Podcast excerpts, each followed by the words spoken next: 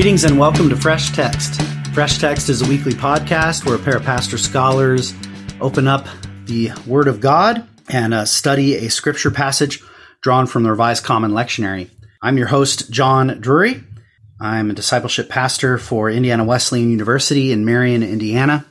And Fresh Text uh, is something we hope would be enjoyable for all listeners and edifying for many, but also equipping for pastors or teachers who are working on lessons or sermons in the upcoming weeks. My guest this week is Amanda Drury. Uh, Mandy is no stranger to the show. She's on quite often. I uh, love having her on the show because she is uh, by far one of my favorite preachers. I am biased because she is my wife, but she is a quite fantastic preacher. Her day job is a professor of practical theology and youth ministry here at Indiana Wesleyan uh, in Marion, where I work as well. And uh, she's the author of a number of books. Uh, Trauma and Testimony is her latest one, uh, and her first one was on uh, youth ministry and testimony. So, yeah, we are looking today at Psalm 77, one of my favorite Psalms and one of her favorite Psalms as well. So, we're looking at Psalm 77 today, continuing our series in the Psalms this year on Fresh Text. As you're listening to the show today, if you're enjoying it, just press the share button on your podcast player app of choice so that you can pass this show along to others so that they can find out about it and enjoy it as well. And if you'd like to support the show, just go to patreon.com slash fresh text and see how you can become one of our patron saints. Thanks for listening and enjoy this conversation with Amanda.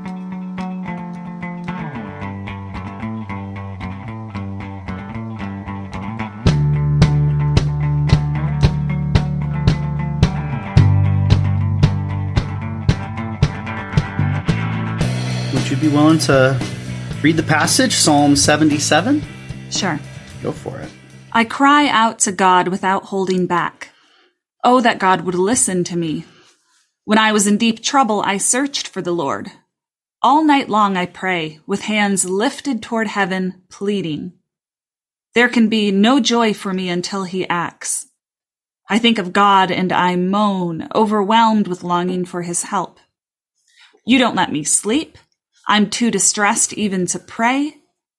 I think of the good old days long since ended when my nights were filled with joyful songs. I search my soul and think about the difference now. Has the Lord rejected me forever? Will he never again show his favor? Is his unfailing love gone forever? Have his promises permanently failed? Has God forgotten to be kind? Has he slammed the door on his compassion? And I said, This is my fate, that the blessings of the Most High have changed to hatred. I recall all you have done, O Lord. I remember your wonderful deeds of long ago. They are constantly in my thoughts. I cannot stop thinking about them. O God, your ways are holy. Is there any God as mighty as you? You are the God of miracles and wonders. You demonstrate your awesome power among the nations. You have redeemed your people by your strength, the descendants of Jacob and of Joseph by your might. When the Red Sea saw you, O Lord, its waters looked and trembled. The sea quaked to its very depths. The clouds poured down their rain. The thunder rolled and crackled in the sky. Your arrows of lightning flashed. Your thunder roared from the whirlwind. The lightning lit up the world. The earth trembled and shook. Your road led through the sea. Your pathway through the mighty waters. A pathway no one knew was there. You led your people along that road like a flock of sheep, with Moses and Aaron as their shepherds. The word of the Lord. Thanks be to God. Let us pray. Father, we pause now to both acknowledge our struggles, our calling out to you in need and with limitation and even a sense of abandonment. And yet we also pause to ponder your great works, to remember the great things that you've done in the past. So, Father, may our pouring out and our pondering be united in our time of study today. I ask that Amanda and I and all who are listening in uh, would be helped through this great psalm to pour out prayerfully and to ponder prayerfully, to express the present and to remember the past. Lord, how this all fits together, we entrust that to you uh, to guide us in this hour. So we pray to you now in the name of the Father and of the Son and of the Holy Spirit. Amen. Amen. All right, Psalm 77. I, I know this one is special to you. We can jump into some detailed observations in a moment, but why do you love this psalm so much? I, I mean, you're my wife, so you know you get special favoritism. so I, whenever I'm scheduling the show, I'm like, ooh, what's a? You're also a very busy lady, so I'm like, you know. I always look ahead. I'm like, ooh, what's a what's a psalm I know she likes? So you she had won't say me. At, no. You had me at Psalm 77. So why do you love 77 so much? I think I know a little, but not a ton why this one's so you're the one who first turned me on to how amazing it is. yeah. So yeah. tell me a little bit about why this one's special to you if you're willing. I don't remember if I was in high school or college, but I was I was reading it in the NLT, which is the the version I read from this morning. And verses where were they? Right, 7 right. through 7 through 9 here. Rejected me forever, never show his favor, have his promises permanently failed, forgotten to be kind, slammed the door on his compassion. I mean, it was it's so it's such strong imagery hmm and so out of character from what we normally say about God, Mm. yet still resonates, I think, with many of our own spirits. And so there is something very alluring and permission giving and also kind of scary at the same time.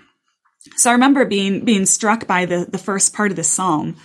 And then I was amazed how just the progression of how the psalm goes, where all of a sudden you're you're slowly moving into a, a, different different kind of territory. It's a different kind of psalm. I remember then coming to verse where is it? Yeah, 13, 14, 15, 16 where he starts to talk about the Red Sea. And I love that because it's it's the sense of God, I don't know where you are. Feels like you've completely abandoned me. I can't think of anything good that you're doing, but I will go back in time and claim that as my testimony. Even if I don't have a testimony of praise now, I'll claim those words as my own, the I'll, kind of vicarious faith by looking back. Hmm. And it hadn't occurred to me until then that that I could put my faith in, in in something else other than my own experience.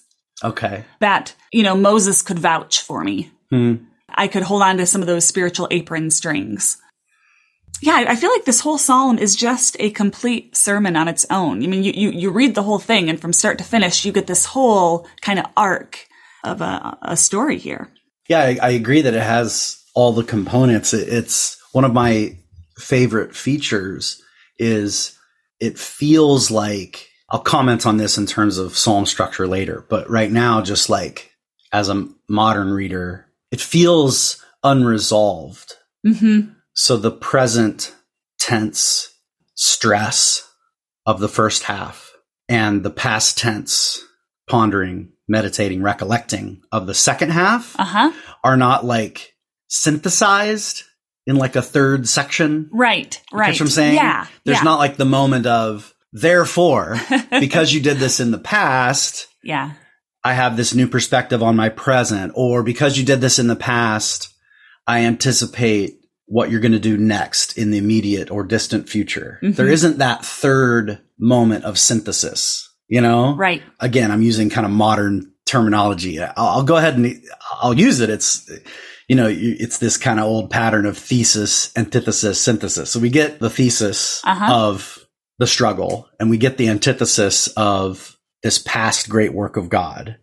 And we don't achieve a synthesis in a third moment, which actually I really like. I, I actually am drawn to that because sometimes when a text does the synthesizing for you, it's helpful, but it also puts it at a distance because it, does. actually forces It it puts you in the place of that. You're invited to discover how these two juxtaposed truths are united or not even united at all. Maybe Right. for me and my experience, they just aren't right, Right. now. Yeah. So it's very, it, it- it leaves a lot, it leaves the freedom and autonomy of the reader Hmm. open, you know, Yeah. in a way that many complaint psalms don't, that, that often, not often, but some of them resolve. So that, that was where I was going to go next when I said like that standard psalm form. It, it, it's not just a modern reader, but I think I shouldn't say standard, but the majority of the psalms that introduce this contrast would have, if not a resolution, at least uh, some kind of narrative movement.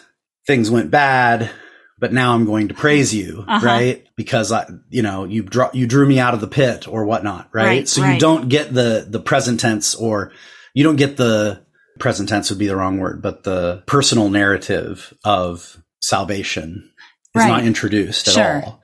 There's a handful of Psalms that just leave it unresolved. So this isn't the only unresolved one, but it is striking how it references the past without sort of bringing things to a head Right. now. Yeah. Yeah. Either as a request, there's no request. N- There's not even a petition. Like, Nope. save me like you did then. No, uh-uh. Just, uh-uh.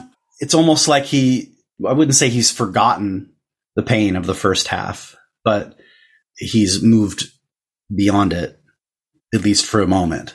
He's Hmm. turned his attention elsewhere to this pondering of the past. Hmm. I don't know. I'm, I'm struck too how there's not an enemy in the first half of this psalm. So often it seems Oh. like when the, the psalms that are the laments, they're about the enemies, there's someone pursuing me, whereas this whole thing could almost be in, internal.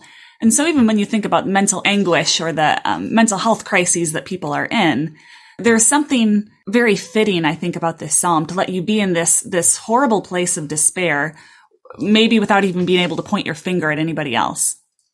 Yeah. So, I mean, yeah, I think it could be internal. I think it could be, I mean, maybe it's moral failing. You know what I mean? It- something I've failed to do. Sure. So I feel abandoned because I deserve to be abandoned. That's, Mhm. uh, that's possible. It's not required. It's not required by the text. It's not necessarily a penitential psalm. It could be. It could be an internal distress that's completely unknown and hidden. But then, of course, all kinds of external troubles it could work for once Right, you right. introduce that narrative. Yeah. So someone could have experienced great loss. A family member died. Boom. All first 10 verses work. Yeah. Exile. all first 10 verses work. Right. Defeat and battle. All first, you know. Yeah. So all all of the the kinds of things that other psalms make more explicit reference to kind of work, Hmm. but it's not none of them are required, you know. Yeah. Although today, and you know, I might feel differently tomorrow, but today, I do wonder how well this might work in an exile setting. Hmm. Again, it, it's not that whether whenever it's written, you know, clearly the the final form of the Psalter as a whole is in an exile, is either exilic or post exilic in the hi- history of Israel. I'm talking now. Sure. And so the readers and collectors of the Psalms uh, were attuned to the experience of exile whenever the Psalm was written, even if it was written before that, you know. I just mentioned that to say, you know, the remembering of God's work at Exodus takes on a special, if you're feeling alienated from home, Right. remembering that God brought his people home Mm-hmm. Mm-hmm. is really that doesn't need explained, you know? Yeah. Just a thought. I'm struck too at the kind of jumpiness. That's not the right word, but the, the first part here where one minute he seems to be talking to himself and then he's talking to God and then he's talking to mm. someone else again. There's present tense and then past tense and then present. There, there's a, there's a jumbling here where you almost get the sense that this person is in such deep distress, such trauma that there's not almost a, there's almost not a cohesive narrative here. I mean, Yeah, the, the, where are you seeing that? I agree with you. I'm I'm just So curious. the- so in, in one, I cry out to God. Verse four, you don't let me sleep. Verse Yeah. seven, has the Lord rejected me forever? So so there's the there's that change there. And then even one or two, I cry out. Number two, when I was in deep trouble, I searched for the Lord. Past tense. Mm-hmm. And then we're back to present again. My eyes flow at night. I refuse to be consoled. Yeah, the, the, the tenses are all over the place. You're right. I, I think so. I just want to acknowledge a, a slight correction from my comments earlier in the show today. Because the, pa- the the the second half of the psalm is so clearly in the distant past, Uh huh. I kind of mentally located the first half of the psalm all in the present. Oh, sure. Yeah. Uh, and in the broad sense of present, you know, my Right. present experience. Uh, but you're right. It really is a little, it is a little around. It's, there's some past reflecting of my own experience. There's my present state. There's my, the questions then open up a future, right. right? Seven through nine. Six questions. Yeah, let's let's walk through those questions actually, because in some ways the, the second half is presented is im- implicitly a a response to these Right. questions. So maybe that'll set us up good for Yeah. our second segment. So What are a those response six to the questions? questions? but not the questions we're asking. Oh, yeah, uh, So yeah. always. response a response but not an answer Yeah. Yeah. to make a That's good. distinction. So what are the ha, let me hear it in your version, your six questions. And I think the NLT chooses to make them each a question mark, right? So, Right, it does, yeah. Which is nice. I like that. Has the Lord rejected me forever? Will he never again show me his favor? Is his unfailing love gone forever? Have his promises permanently failed? Has God forgotten to be kind? Has he slammed the door on his compassion? Yeah, so I mean, the first four of six actually all have a time reference to something permanent, right? Yes. For all time, Mhm. without end, um, never again, forever. So that's striking. And then eh, that's implied with the verbiage of verse nine, right? The, the closing off, the Right. shutting down. All of which it suddenly occurs to me implies that these things were in play at one time Hmm. the, the, the past word reference is implicit, right? Yeah. Uh, looking with favor, his Ooh, ooh, yeah, yeah, unfailing yeah, yeah. love, let's, right? Let's let let's go through that. So the Lord chose me. The Lord shows me favor. He loves me with unfailing love. His promises are reliable. He is always kind. His compassion is never ending. oh, wow. You know, you just invert them and you get basically standard, Right. standard Psalm language. Yeah, actually, yeah. right? Which makes it all the more striking to have that stuff negated in the form of a question. Yeah. Okay, well, let's uh, let's take a quick break and come back and see what the psalmist does with all this pain.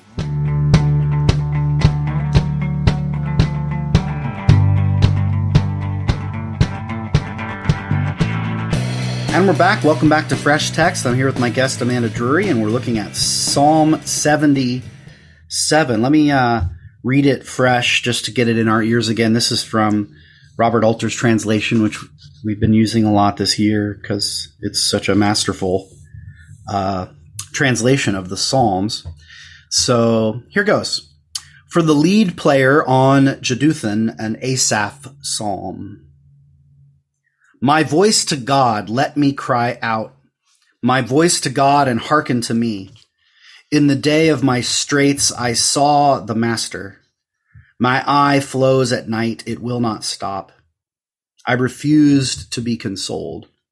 I call God to mind and I moan. I speak and my spirit faints. You open, you held open my eyelids. I throbbed and could not speak. I ponder the days of yore, the years long gone. I call to mind my song in the night. To my own heart I speak, and my spirit inquires, Will the Master forever abandon me and never again look with favor? Is his kindness gone for all time, his word done for time without end? Has God forgotten to show grace? Has he closed off in wrath his compassion? And I said, It is my failing that the High One's right hand has changed. I call to mind the acts of Yah when I recall your wonders of old. I recite all your works, your acts I rehearse. God, your way is in holiness? Who is great like God? You are the God working wonders. You made known among your peoples your strength. You redeemed with your arm your people, the children of Jacob and Joseph. The waters saw you, O God. The waters saw you. They trembled. The depths themselves shuddered. The clouds streamed water. The skies sounded with thundered. Your bolts too flew about. Your thunders sound under the wheel. Lightning lit up the world. The earth shuddered and shook. In the sea was your way and your path in the mighty waters. But your footsteps left no traces. You led your people like a flock by the hand of Moses and Aaron. The name of the Father and of the Son and of the Holy Spirit. Amen. Amen. Yeah, so I think we focused for the most part on the front half, though, with a general glance at the second half. Uh, so I'd, I'd like to spend a second segment focus maybe a little more on the second half, if that's okay with you. Great. First of all, just this transition. Verse 10 is a little bit of a mess, right? You, you have a couple versions out. Do you Yeah, mind giving yeah, us a sure. couple, maybe King James, NIV, NLT? Yep, yep, yep. Okay. Because it's it's just totally. I mean, the Hebrew is just utterly obscure. So this isn't one of those. Well, actually, it says, and it's kind of like, well, actually, we don't know. So All right, so here is King James. And I said, This is my infirmity, but I will remember the years of the right hand of the Most High. okay, how about NIV? NIV is, Then I thought, To this I will appeal, the years of the right hand of the Most High. Yeah, And then NLT, and I said, This is my fate, that the blessings of the Most High have changed to hatred. mm, yeah. ESV's got. Then I said, I will appeal to this, to the years of the right hand of the Most High. That's pretty close to to NIV's take. Here's a here's RS in RSV, and I said, "It is my grief that the right hand of the Most High has changed." So, I mean, just structurally, since the Hebrew here is just really obscure, it's kind of unclear mm-hmm. what some of the words mean, even both the syntax and the semantics is just a little confusing. So then you look at the context, but then the trouble is, is it's right on the turn. Right. So do you put this? Right. Is this the last line of the the depressing part of the song, Uh huh. or is this the is this the turn, the transition? I, I noticed one smart move that the ESV makes here is even though it takes a stand because you kind of have to in translation. I will appeal to this, so it's kind of making it the positive turn. hmm It nevertheless puts a kind of space before verse 10 and after verse 10. So it's not a part of any stanza, which is a clever, at Yeah. least visual move to say, where does this one go? I mean, if you're just counting verses or lines, it would work pretty well with the first half. You know, Sure. it is basically literally half and half if you put it with the first. But it really is a, I mean, sometimes, uh, I don't know. This would be one of those things where sometimes I think a sermon and preaching and teaching on a text, it's like I want to recommend, hey, take take an angle and run with it. hmm This would be one where I'd be like, maybe don't develop too much on this. I, fe- I feel like it's too ambiguous. Sure. Yeah. That your yeah. your point can work either way, so you might want to just leave that. I, I would be inclined to leave this particular decision unresolved I think that's fair. Yeah. and just kind of really put the emphasis on the next two lines. You know, I'm recalling to mind, reciting your works, going back to the redemption of the people. So at first, it's not obvious what wonders he's talking about. I think NLT does a little helper cheat move in verse, what, 16 when it said the Red Sea. Right. It's just the waters in the original. So it's one of those. I mean, as the story unfolds, uh, certainly by by verse 19, well, it's definitely clear by verse 20. The question is Sure. whether you want that to be a surprise. Like, do you want it to be like the reveal is in the last line? Moses and Aaron is the first moment that this is located at a specific point in history. Yeah. Because prior to that, it could just be anytime there's thunder and lightning, God is the God of creation, right? Or it could be even a reference to the original creation when God's, the waters saw you and they ran. I mean, that's like verse, that's like the second and third day of creation that, Hmm. that he, he puts the, he puts the dome in and separates the waters above and below. Right. And then on day three of creation, he pushes the waters to the corners so that the dry land appears. Uh-huh, uh-huh. So like the imagery is also imagery of creation. It's not just Red Sea imagery. Hmm. So that, that I think NLT's choice there is actually unhelpful because it, you don't notice those alternative allusions to Yeah, other parts yeah. of God's power. yeah. Okay. Having said that, by the last line, it's it's it's clear as a bell that it's that that that the main reference here is to the Red Sea story. Mm-hmm.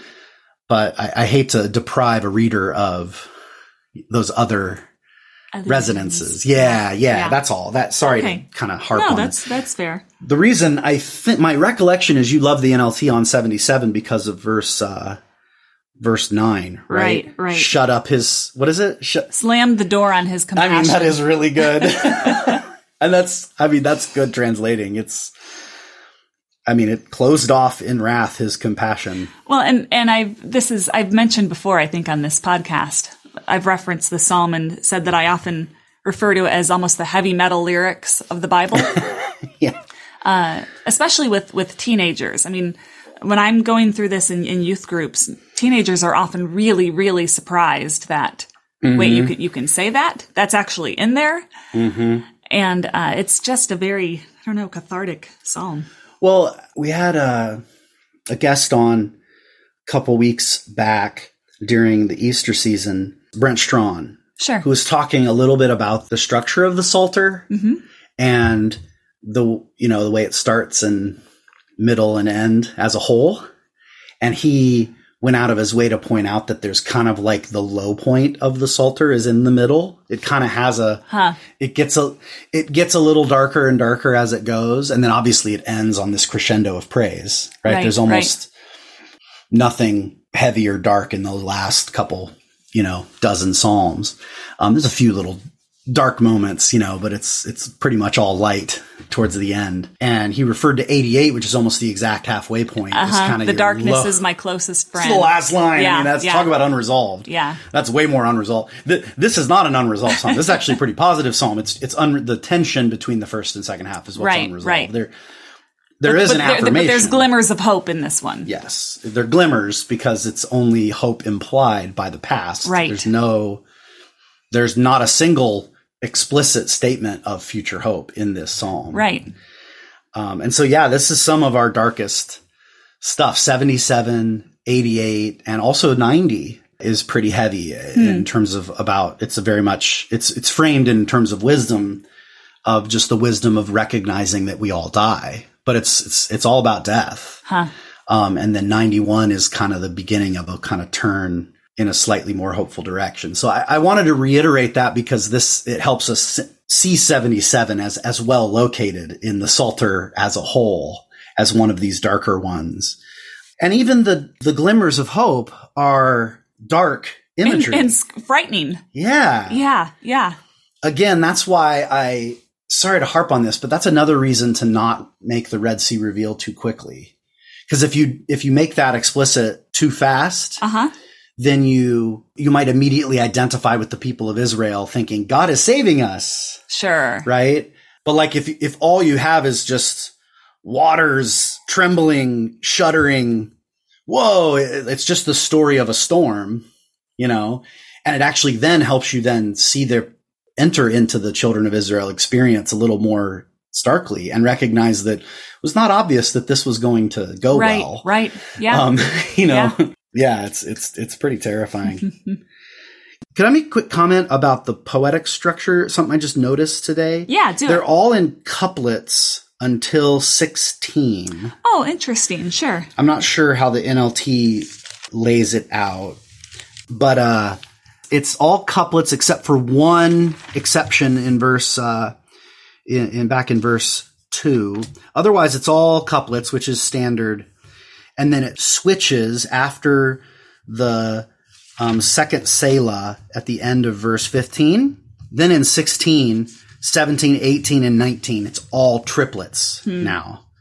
Right? The water, water Yeah, saw yeah, you. yeah. The water saw you. They trembled. The depths themselves shuddered. Right? Yeah. The clouds streamed water. The skies sounded with thunder. Your bolts too flew about.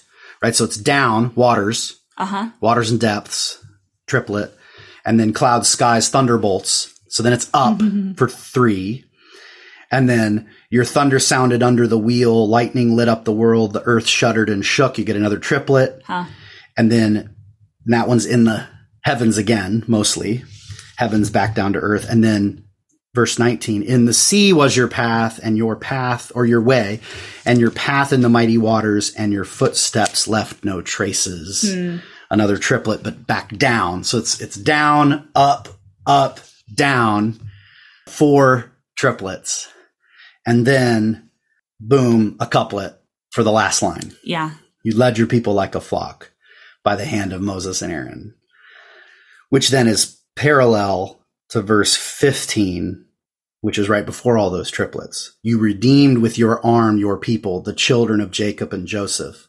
So you have Jacob and Joseph, 15, Moses and Aaron, verse 20, Sure. two pairs of Yeah. uh, names and the redeeming by your arm and your leading of your people. I don't know. I just thought the the the poetic structure of the last six verses was pretty amazing. Yeah. Wow. Yeah. Anyway, that's all. Yeah. So what else? What else is interesting here? I, I there's a thousand more things I want to comment on. I have at least one I'll make sure to slip in before we wrap up, but I want to open the door to your compassion and see what you would like to add. Verse 19. This was the other the other part that really attracted me to this psalm. And that was your road led through the sea, your pathway through the mighty waters, a pathway no one knew was there. And um, it, it almost sounds like this was part of the plan all along. This was where the road was planned. And uh, you know, God wasn't surprised by the sea there. Oh no, you know, the, the Israelites are stuck between the Egyptians and the Reds. No, this was, this was a, a pathway, a road that, um, Hmm. that is showing up there. No one, no one can see it, but, but it led right through the sea. The hidden pathway. Yeah. Oh, that's exactly what I wanted to focus on was 19 first noticing a contrast with 14. You are the God working wonders. You made known among your peoples. Huh. Okay. Strength. Okay. And the verb here is the same. Known. Your, your, the pat, your footsteps were not known. The, the, the, the wooden translation would just say not known. Sure. Okay. So you get the same verb. So he's being made known, but also something's unknown. Hmm. Right now, the NLT made a choice to kind of imply it wasn't known and then it's made known by opening it up. It could mean there's no, the path is an unknown path, right? It's this hidden path that we get the benefit of without really knowing it ourselves, Mhm. right? So even just the contrast of knowing that, that God is made known through these unknown things, right? The- the, mystery right. remains. Yeah. Right? It's, it's not like it's not like they crossed the Red Sea and now there's this permanent right Right. path there. It's no, it closes back in. In fact, Yeah. that's part of the narrative is Right. that that's part of their salvation is that it closes back up and drowns the Pharaoh and, and his and his armies, right? So the the the footpath becomes an unknown again, however known it was for a moment. And when I think of what are the glimmers of hope in the second half, I think that's key Hmm. Because at least it seems to imply that there's an unknown path for me in those first 10 verses. Yeah. Right? Yeah. Yep. That Yes. Somehow, as I am in these Mhm. straits, as I am in caught between a rock and a hard place, between Pharaoh's armies and a, and the abyss. Yeah. All I'm seeing is the storm and the enemy behind me, but there's a road here. I can't see it, but Yeah. it's here somewhere. and not just that he makes a path, as you pointed out, Mhm. but that it's actually already there. yeah. Yeah. which then is relevant for the remembering of what God has done before. Hmm. Like we keep observing with this psalm, there's there's no direct explicit hope because the hope is the form is is in the form of a memory. Yeah. It's remembering that God already has paths. This is familiar territory to God. Right. this right. is this is a well-worn path for God's people. Yeah. This is not a a surprise. Uh, this is not a an unknown to Hmm. him, though it remains an unknown for us. Well, that'll preach. So let's take a quick break and then come back and explore some sermon starters.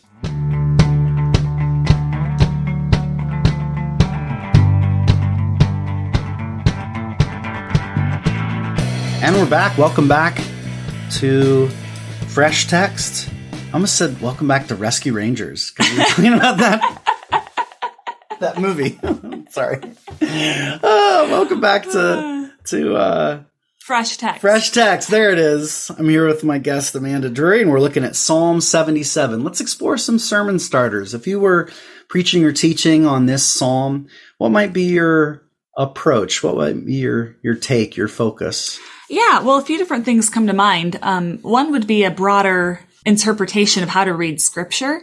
I could see, especially like in a Bible study setting, where, um, well, no, or in a sermon, to have people identify, you know, a place of deep trouble for them, and then ask if there is uh, a- a story from Scripture, Old Testament, New Testament, or something, something from your ancestors. You know, maybe a story of your grandmother that somehow speaks to you, that you wish could be part of your story, or that speaks to what you need from God. So to be able to have this kind of experience, to say, God, I'm, you know, I'm in this spot here. This is horrible. You've, your promises have turned to curses, but I remember, I remember how you came to my grandfather's aid, you know, during this time, or, Mhm. or I remember, you know, the plight that Mary was in when she was you know, unmarried, uh, just for them to be able to, to see how to do that kind of, um, interpretation. Yeah. Well, that's really powerful. Yeah. So that would be one, but that, that doesn't necessarily get into this song, but it's, it's, it's that's a okay. great example of that. No, I don't think there's anything wrong with that, especially when it comes to psalm interpretation.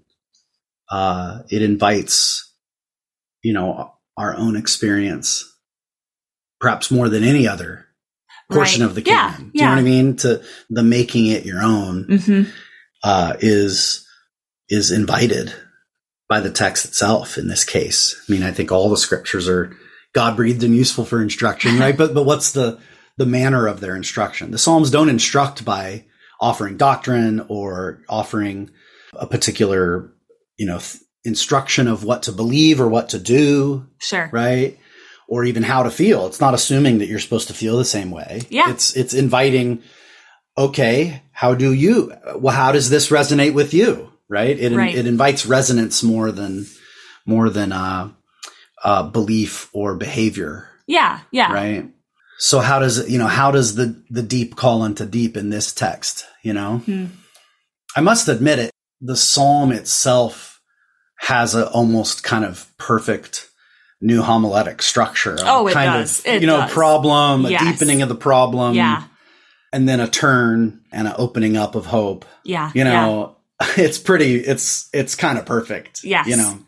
And I love it when you see examples of narrative sermons that aren't a strict story as we tend to think of it. Yeah, it's a narrative, but not a story. Yes, and Yeah. that's I, I often Yeah. try to convince my students of that. That They hear that narrative you, that you can do a stories. narrative sermon. Yeah. Yes, yeah, No, it's about tension and release, right, right? right, And notice that release, tension and release is not always uh, conflict and clear resolution. You know, like the, the, the, the, the contemporary conflict is not explicitly resolved, but there is a release of the tension at least. right. You don't get to watch them get married and have babies. Yeah. Explain to them why you're laughing. This is an Oh. inside joke. For, you know, Oh, family. watching movies always end too soon for me. I always want them to, you know, just give us a 10 years in the future. Let them, and I always say, what? I want to see them get married and have babies. Yeah. Oh, why don't we get to see them married and have babies? You always say that when the movie ends, like kind of abruptly and artistically. So it's, yeah, yeah, yeah. So it, there is some resolution of tension and you know this is, this speaks to it even if it's not a, a perfect ratio. Yeah. So, I mean, that's part of it is the glimmer of hope here is helpful at least in there is an opening here to talking about what does it look like to have faith, to remember that God does wonders, even if not just if you're not experiencing wonders now, hmm but even if you haven't experienced wonders even in your own life. Right. And Right. if you don't have any coming soon. Yeah. Yeah. Because it doesn't say, therefore, God's going to do this tomorrow. Yep. It might be, nope, it's going to keep sucking for a long time. Yeah. And yet, that doesn't change the fact that God has been faithful to his people. Yeah. So it's an invitation to identify with this people who Mhm, has been mhm. chosen rather than an identification of the wonders that are still to come. Because maybe they're not coming anytime right. soon. And and you know Right? what, John? I think I would I think I would draw in probably towards the end, the end of John, where he talks about those who believe and haven't seen. wow. How does how does that part go? But but but the, but the blessing, yeah, Yeah. the blessing that comes when you have the belief without without having seen these things. Yeah. It's in the Thomas story, Hmm. right? You, you believe because you've seen blessed are those who though not seeing believe. Yeah, is Yeah. there is there something else too at the end of John? I don't know that there Go is. ahead, I'm gonna, it. I'm gonna look. It's John chapter 20. Yeah, And these things have been written yeah, that you may believe. yeah. Is that what you're thinking of? Yeah, I was wondering if there was something else at the end, but it's not. Yep. Blessed are those who haven't seen me and believe anyway. You believe because you have seen me. Mm-hmm. No, I think that's a great intertext, a great resonance story. Well, and, and then even the, the next verse in John here. Jesus' disciples saw him do many other miraculous signs besides the ones recorded in this book. But these are written so that you may believe that Jesus is the Messiah, the Son of God, and that by believing in him you will have life. That even the purpose of these stories being written down Yeah. is for the belief of those to come. hmm Yeah, which then comes back to the. I mean, maybe this is too cheesy, but you remember the? Well, it's it's playing off the cheese. You know the the the famous old poem of you know the the two foot steps, Yes. and then and then the. Oh, that's when I was carrying you. You know, it's his footsteps. Right, well, right, actually, right. the the poem here almost kind of inverts that. It's saying the footsteps of of God are not seen. yeah. It's just this, you know, this empty openness, Hmm. this path that he creates. And yet his path is unknown, you know, which is linked to the holiness of his way. It's that same verse that in the sea was your way, verse 19. And way back in verse 13, it says your way is in holiness. Who is great like God? There's a kind of incomparability of God here and a kind of untouchable holiness, a beyondness Huh. in the way that God works. Yeah. Yeah. Um, that invites faith as the response. And so maybe this is a poem, a psalm less of hope and more a psalm of faith. We, We're Hmm. talking about yes. Glimmers of that. hope, and I agree there's glimmers of Yeah. hope here. But what's invited when hope is uh, deferred, faith is what lingers. Hmm. You know, Yeah. um, faith is the believing in what is not seen, uh, whereas hope is believing in what is not yet seen but will be. Right. right? Yeah. Yeah. Whereas this this faith is in is in the unseen, Right. uh, and that will always remain unseen in some sense. You know, hmm and it may be that I can never see the path until perhaps after I might be able to look back on how God was at work in those sleepless nights Sure. with which the the psalm begins. Yeah, I think there's a lot of paths here, a lot of different directions a sermon on this psalm could go. I guess all psalms invite lots of different preaching trajectories, but I think this one's be- because it's such a juxtaposition. hmm It there's a lot of different ways to unfold Right. right. a sermon. So I think we've pitched like at least three different ideas Yeah. one that would be focused on the structure and how you might use that one that kind of goes through it piece by piece and one that really zooms in on the faith and without seeing theme. Yeah. so these are really th- three different sermon ideas. So enjoy listeners. Have at it. Run with one of those. Make it your own. See where it takes you. Yeah. Anything else you want to mention about this lovely psalm before we uh, wrap up today? Uh, sometimes if I'm meeting counseling with someone one on one and they're going through a difficult time, sometimes I even encourage them to go to this psalm, but to not read the whole thing, to just to read as much as they can. Sometimes I think it could be an, an, an unveiling. So you, you've got the the empathy, the connection point here, and just let them know there, there's more there. You might not be ready to read that quite yet, but hmm. but but when you're when you're willing to t- read a few more words, just keep going. Yeah, no, that's really, really helpful. And in a preaching setting, I know sometimes I'll have texts where, you know, you like read a few verses, comment, read a few verses, comment, right? Yeah. Sometimes I'll read a few verses, comment, and then start over, read those verses and add a few more. Sure, sure. And this is one where that might work, where you're constantly Yeah, yeah. adding, not just kind of moving on, so that you're still affirming the opening parts of the psalm Right. and not kind of leaving them in the past Yeah. when you go to the the narrative of the second half. Yeah. And I think one more thing too, just that I appreciate about this psalm. I mean, we've been saying all along, there's no resolution to it. There's no resolution to it. I mean, that's so much what life feels Yeah. like. And so often our sermons do have resolution, but this is a way of doing, providing resolution without fixing everything. Mm-hmm. Yeah. No, I think that's spot on. I think that's spot on. Well, uh, thanks so much, Mandy. Appreciate you always on the show, and especially with this lovely psalm. Uh, thanks to Todd and Eric for their production work. Can't imagine doing this show without you. Uh, thanks to Tom Adamson for donating the theme music. Thanks to all the listeners of the show, and especially those who support the show. If you'd like to support the show, then just go to patreon.com slash fresh text and see ways that you can become one of our patron saints. And with that, we say, have a good preach and a great week. Bye bye. Bye. Thud. Yeah. Sorry. That's. I liked it. Leave it in.